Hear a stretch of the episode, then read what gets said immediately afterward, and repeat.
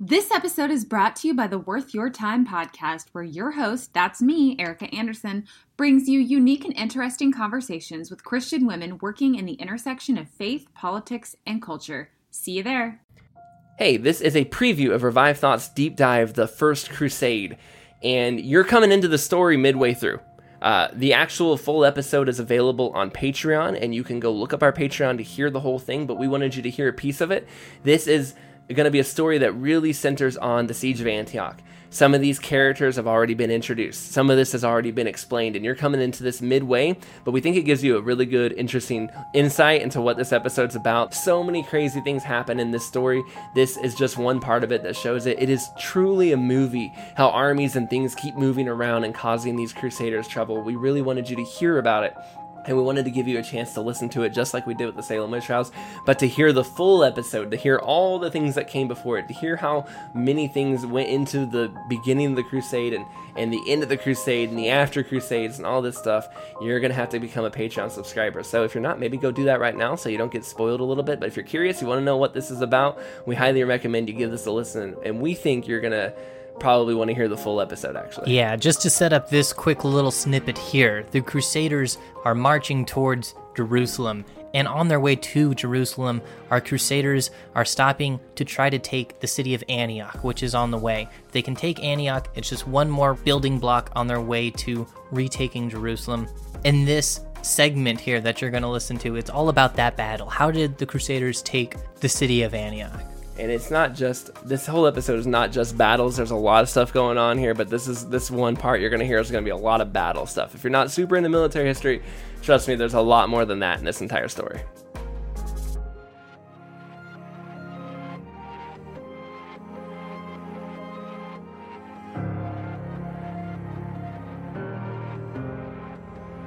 They reach Antioch after three months, and, and, and, almost you don't even have to take Antioch to get Jerus- to Jerusalem. You could have just marched around it. But you know, it's a biblical city, it's a big name, it's important. It used to be an important part of the Byzantine Empire, and they feel like they got to take it. Uh, but when they get there, even though these crusaders, you see that they're a lot better than the People's Crusaders. A long walk through Turkey in the summer, no food, no water. The Byzantine reinforcements didn't show up, and these guys are not looking quite so tough as they once were. And when they get there, another problem they didn't foresee, which is Antioch is a lot bigger than they expected. Yeah, Antioch was a big fortified city. It was strong, it had thick walls, it was carved into the side of a mountain. In the past 200 years, it had only fallen twice.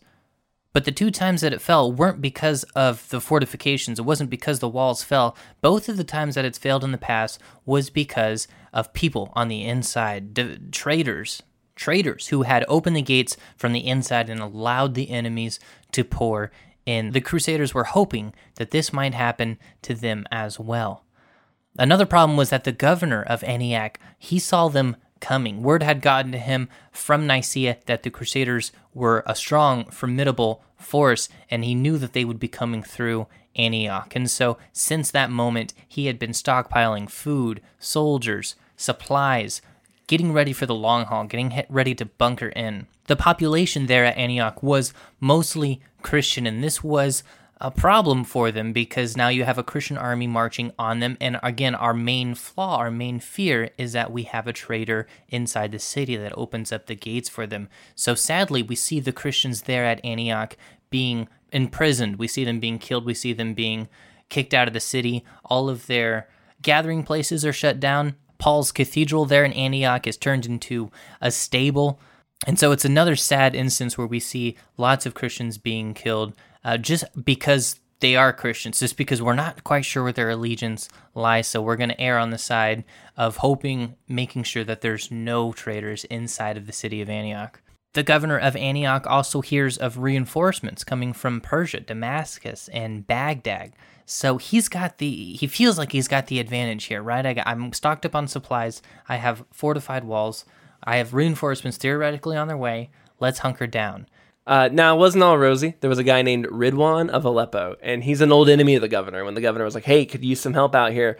Um, the the governor goes, yeah, you can just uh, deal with that problem. Like I'm not gonna I'm not gonna help you at all. So I do. It's not all rosy, but he's still he's in a much better spot than Arslan was in. He's prepared for this force. Yeah. Yeah, when the Crusaders arrived, they had been weakened by their hot journey through the desert. Again, a lot of them were suffering from dehydration, a lot of them were suffering from starvation. So when you come to a city that is fully fortified, it's a little bit of a hit to morale. They actually don't quite have enough men to fully siege the city because it's so big, because it's so well fortified. They don't they can't quite fully encompass it to create that blockade. So they discuss, they theorize three different ways that we could attack Antioch, right? The first one was a head on attack. This was something that their generals kind of discussed, talked about. Only one of them was really keen on the idea that was General Raymond with the French army. Another option was to hold off until spring until they could get more reinforcements from Europe to help them. And the last option was to do what we had seen in an earlier battle with the Byzantines, where they close off the the trading routes, the kind of a larger supply line several miles outside of the city just to cut off communications, to cut off hopefully most of their supplies. And so that third option is what they decided to do. We're going to try to cut down on how well they function as much as possible. So they start scouting out for trading camps, for posts, for towns in the surrounding areas that they can take over and hopefully stop shipments and communications from coming into Antioch. And so we have these stories of these knights mounting up and taking bridges at, you know, full armor, charging into battle. And this is that era where the generals were at the head of the army, leading in, leading the charge.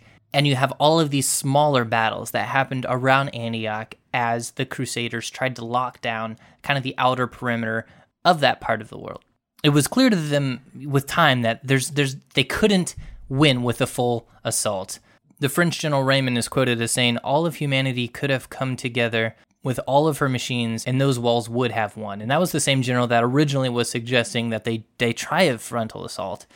So the strategy shifts to what are some other ways we can take Antioch. And the city was more than just walls, too. There was at least 2,000 elite warriors in the town, 4,000 regular knights, a total of 17,000 foot soldiers. So their whole armed forces is not that much smaller than what the Crusaders had in that area as well. Plus, they have more supplies, plus, they have a well defended area with reinforced walls. So it's kind of looking like Antioch here has, has a little bit more of the advantage to it. They only had one real gate that they could truly blockade. There was another gate called Dog Gate, which would have knights right out in the back and they would kind of do a surprise ambush at them and they could rush back in and close the gate behind them before they could catch up with them. And so they were kind of being harassed every once in a while when the Antiochs thought they had a chance. They would send out a few riders, harass them, kind of pick off people as they were outside of the city and then ride back in. Anyone that tried to advance on the gate, because again, for our Crusaders, they're trying to disassemble these gates. How can we get in through these gates? But from a defendable area, that becomes very difficult because now you have arrows and rocks raining down on them whenever they get close to these gates. And the last primary problem that is a huge factor in this battle is is the fact that the Crusaders don't have effective supply lines. They don't have much to eat, and they send teams out to scavenge the land, but you have tens of thousands of soldiers here. Scavenging the land does not last that long before all the food in the area is consumed. And as more food gets consumed, you have to send your scavengers further out to acquire more food, and then your people are growing more and more thin. They're they're thinning out more and more as they have to spread out more and more to find more resources. And as the governor of Antioch become, became more familiar with what they were doing, he could more strategize the way that he harassed them, the way he sent sent out riders to ambush them at times, and just make it as uncomfortable, as difficult for the Crusaders to function as possible. There was a port about nine miles away that the Crusaders were hoping they could get some reinforcements from, and they did. In fact, when they showed up, the English had already been at the port for a while. And, ah, here you guys are. We've been waiting for you. Uh, they brought them new soldiers. They brought them uh, 13 ships of reinforcements had come through there. They had some supplies.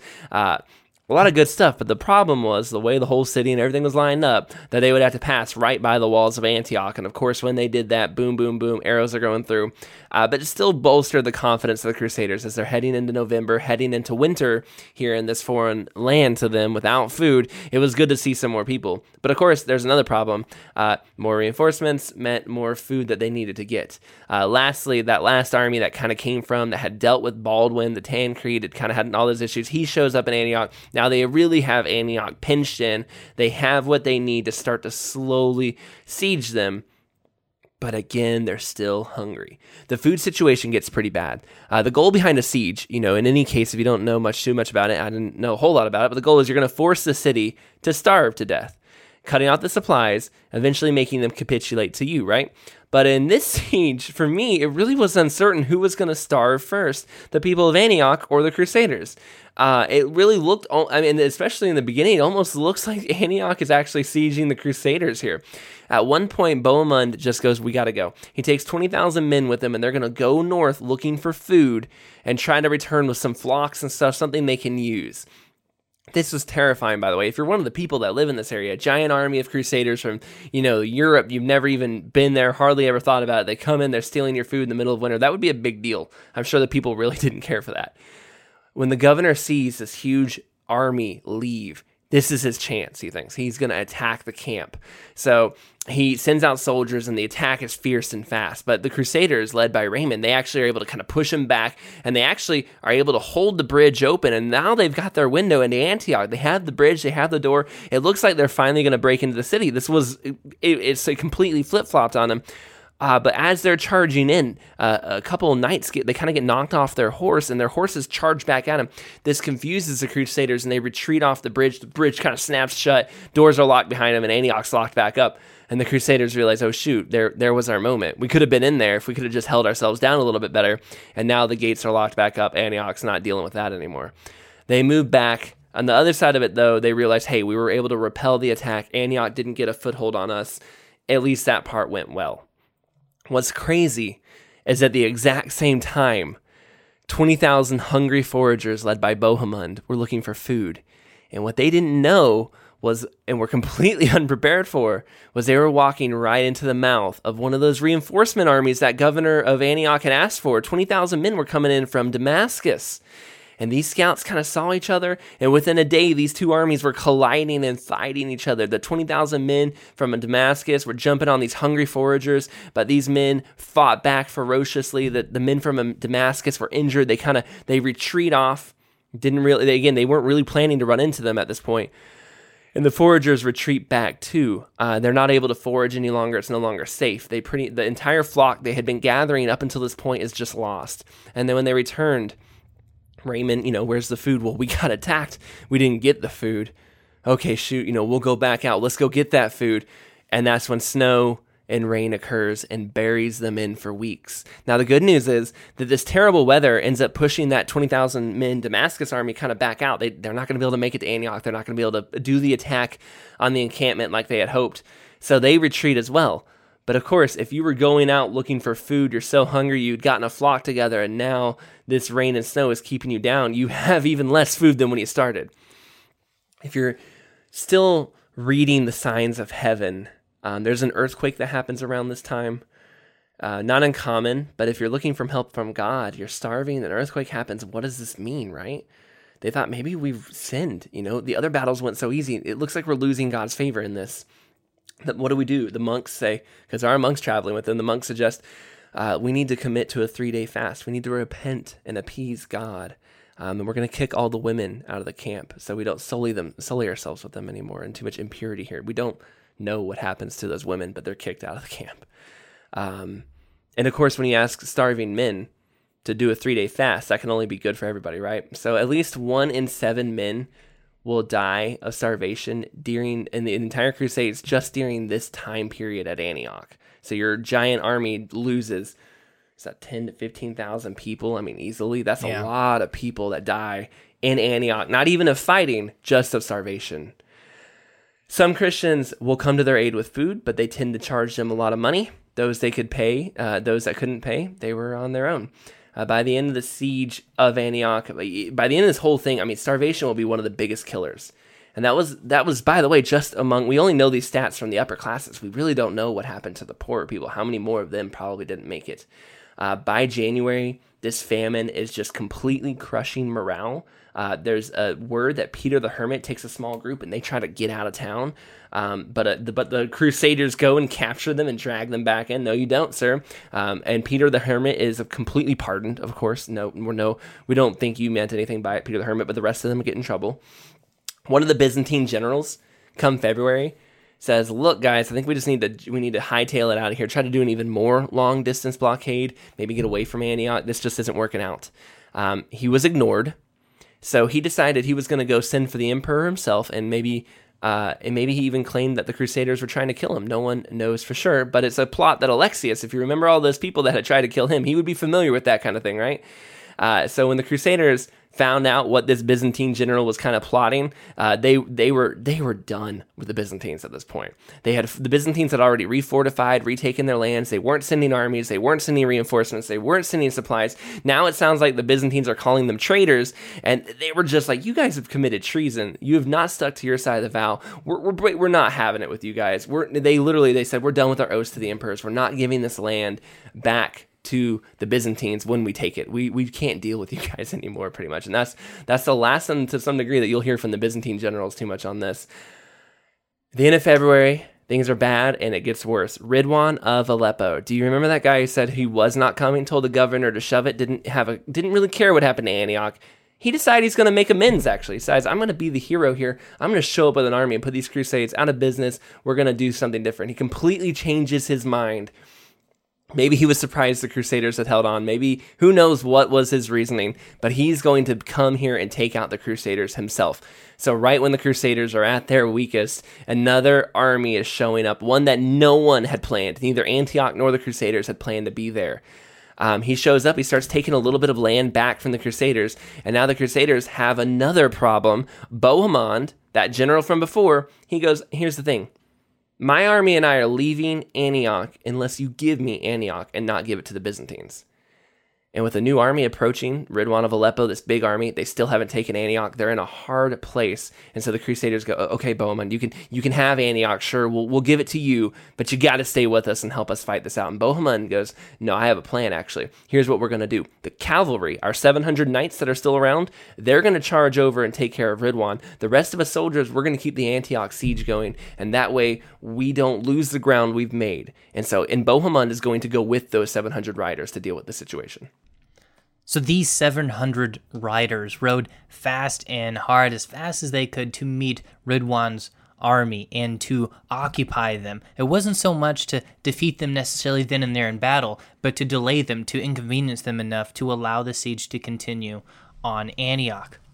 And they were actually a lot more successful than they set out to be. Not only did they manage to keep Ridwan off balance, but they actually managed to retake some of the territory that Ridwan was advancing on and keep them at bay to hold them back. So, despite being attacked from Antioch and Ridwan, the Crusaders are able to push off Ridwan's army and actually defeat them before they actually got to the city of Antioch. And this was just in time for spring to come around, for March to come around. We have another fleet of reinforcements that show up from the Byzantine Empire. So now our troops have a little bit more fresh soldiers that aren't weary and tired and sick. And with spring comes new growth. So food starts growing again. Things are getting a little bit better. Now we're getting food in our stomachs. Now we got some fresh soldiers. And with these new supplies, they finally have enough to implement a full siege of Antioch. Before this, people could still kind of slip through the cracks of the people that were sieging around Antioch. But now Antioch was completely sealed off from all supplies and all communications. Now the people of Antioch were truly, completely trapped inside. It's also around this time that an Egyptian ambassador shows up to their encampment there, to the Crusaders' encampment, to talk with them about what they were doing there. And they, you know, they actually didn't seem to mind. They were actually kind of patting the Crusaders on the back, saying, "Hey, love what you're doing here. Great work. Feel free to take Antioch. That's awesome. But don't attack Jerusalem. Uh, We need you guys to stay away from Jerusalem. And so they had these series of nego- negotiations with an Egyptian ambassador at that time. And Peter the Hermit Of course. yeah, if you, he's the one that heads up these negotiations. He's a likable guy. He's easy to talk with. He's easy to understand, and from all accounts, they have good conversations, productive conversations. Peter the Hermit never agreed to the demands of of them not being able to attack Jerusalem because again, that was kind of what they set off to do. But the Egyptians made it clear that if they do march on Jerusalem. The Egyptians would send an army to meet them, and they would send an army to push back and retake that land. So, It, it really reminds me of like when two sports teams are like, "We're gonna go at it on this day," and like a little friendly like banter. It's gonna be great. Can't we'll see you on the battlefield? Yeah. in a couple months. And it's I, it's almost like the Crusaders are not understanding the discussion. I, I it's very strange to me. They're like, "Haha, we'll see you soon." Okay, no, we'll see you first. Am I right? And We're gonna go kill each other in Jerusalem soon. That is an interesting way to look at that. So the siege is going well, finally. It's been about six months since they arrived at Antioch, and they're just now starting to establish what they were trying to establish from the beginning. But remember when Antioch first went in to their siege mode, they sent out a request for reinforcements, and we had seen some of that in the form of Ridwan's armies, who kind of got their butt kicked, and a little bit more with the Damascus army. But now we see the full might of the Persian army marching to meet Antioch, to defend Antioch. And this isn't a small army. We're talking 40,000 strong with fresh soldiers who are ready for battle, who haven't been starving to death in the desert, who haven't been starving to death in the winter. They're ready to fight, they're ready to defend Antioch, and they're coming soon. Their days out. And so our Crusaders are left with limited time. They have zero chance of winning against such a large army outside of Antioch. So their only chance for survival is to take the city of Antioch and defend it from inside. Remember, now as we discuss, Antioch was impenetrable. There was no way for them to effectively be able to get their siege towers up to the walls successfully. And so their only hope was to somehow get a spy, get a traitor from the inside to open the gates for them and to let them in. Bohemond, the Norman general, the guy who once claimed to Antioch, says he's developed a contact with a, with a guy on the inside who can help them get in. And he will coordinate with him if, once again, he gets Antioch after it's taken. He gets to rule Antioch as his own city once it's taken. The, the rest of the Crusaders reluctantly agree to this. And as his last ditch effort, Bohemond coordinates with this guy to pull troops away from one of these guard towers, allow some of Bohemond and his troops to scale the wall, get inside, open up the gates, and astonishingly, it works. They're able to open the gates, they're able to rush inside. So people don't like Bohemond's arrangement, uh, but what choice do you have? You're kind of being held hostage. But he, he look, you give me the city or not. And uh, if you don't, this is giant army is on its way. It's going to slaughter all of us. Good luck getting to Jerusalem then. A few famous leaders just say we're done in protest. We are not going to do it. One of the most important men was a man named Stephen of Blois, and he we will see him later on in the story. But these guys just march away. They said we're done with this. The siege has gone terribly. We're done with the whole thing, and we are not going to just be basically held hostage by Bohemond. But Bohemond goes for it. He ends up scaling the wall himself. He gets to the wall, and lo and behold, the guard tower is just as it was needed. They open it up. The sneak attack works. The small group is able to get everything open. And once you've got one hole in a wall, it's pretty much cakework from there. All of this they did trusting just one guy on the inside. Um, but the Crusaders get in, and thousands are killed, including thousands of the Christians who had been held under persecution the entire time, waiting to see what would happen. They end up getting killed by the Christian army that had approached and it ends up not going super well. Um, in fact, the inside man's brother is among those who gets killed by the army as they come in. Wow. Uh, the governor tries to make a run for it, but they bring his head back to the Crus- Crusaders, uh, and you know, in there. Almost all of the city had been taken except the castle on the inside. And from the beginning, they knew Antioch is a two siege city. There's the giant walls that get you into the city, and then there's the castle in the back that also has walls that has to be sieged to be fully taken. And so all of the you know enemies retreat into the castle, and now we're starting up the second siege on that castle. And we turn out and look outside, and the super army that we've been talking about, this Persian 40,000 strong, a bigger army than the Crusaders, I mean, really even arrived at Antioch with, is now here, fresh and ready to go.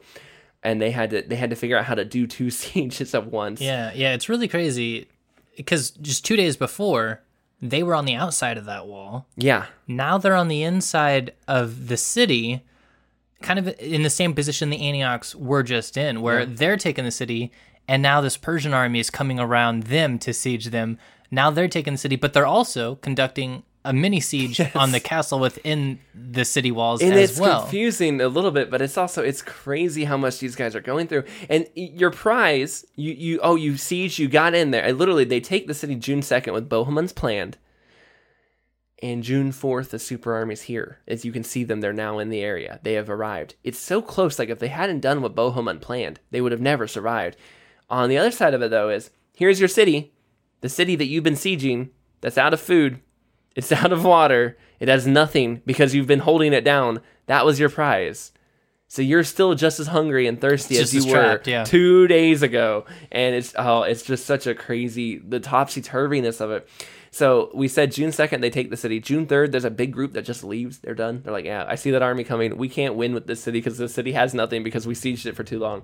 And June fourth the giant army of Persians arrives.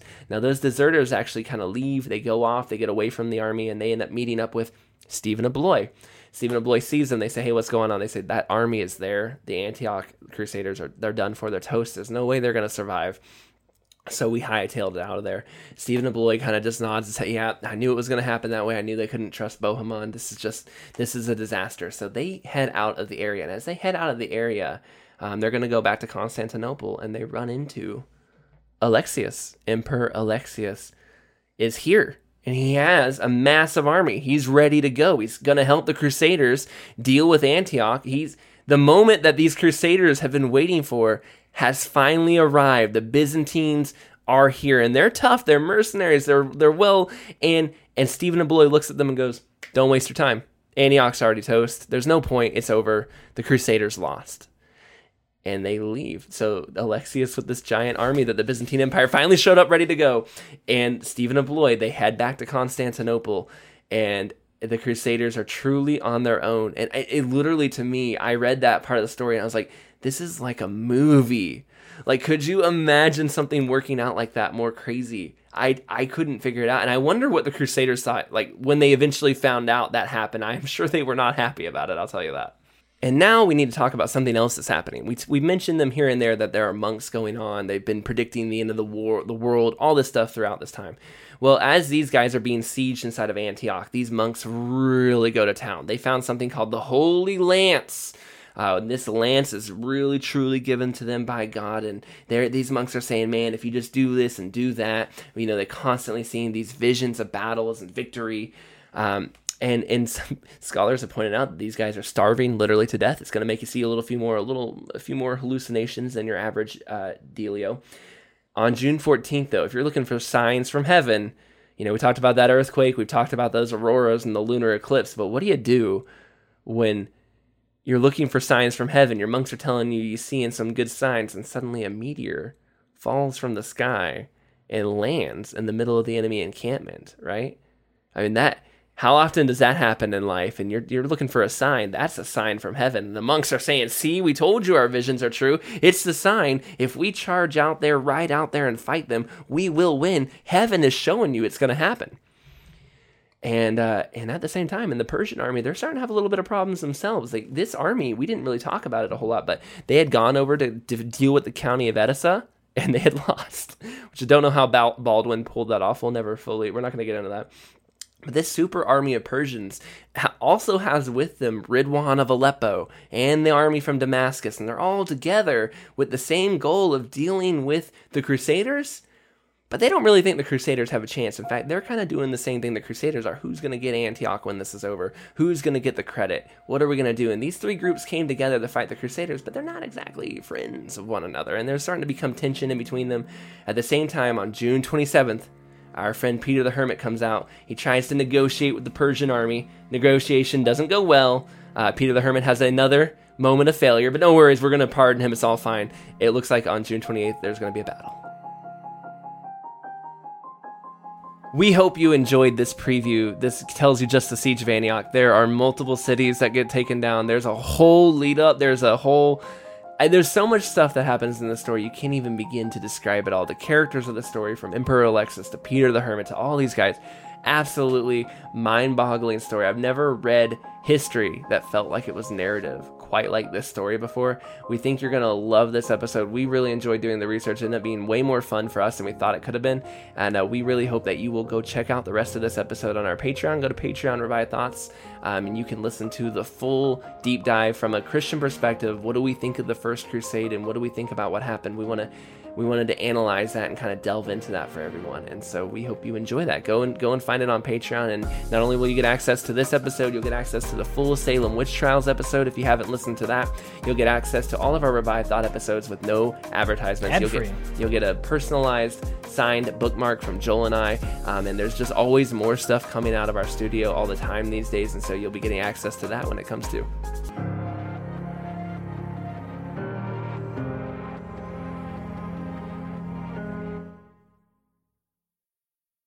This episode is brought to you by the Worth Your Time podcast, where you'll hear from Christian female entrepreneurs, politicians, ministry leaders, authors, athletes, CEOs, and more. I'm Erica Anderson, mom of two, writer, and host and creator of Worth Your Time. I created this podcast because I wanted to hear from more women like me who were interested in the intersection of faith, politics, and culture. How do we navigate the choppy waters of partisan politics? How do we engage with culture honorably as Christian professionals? I know you don't have a lot of time time, and that's why I make every second worth it on this show. You'll hear from women that aren't on every other Christian podcast, and we get really real because I don't know how to function any other way.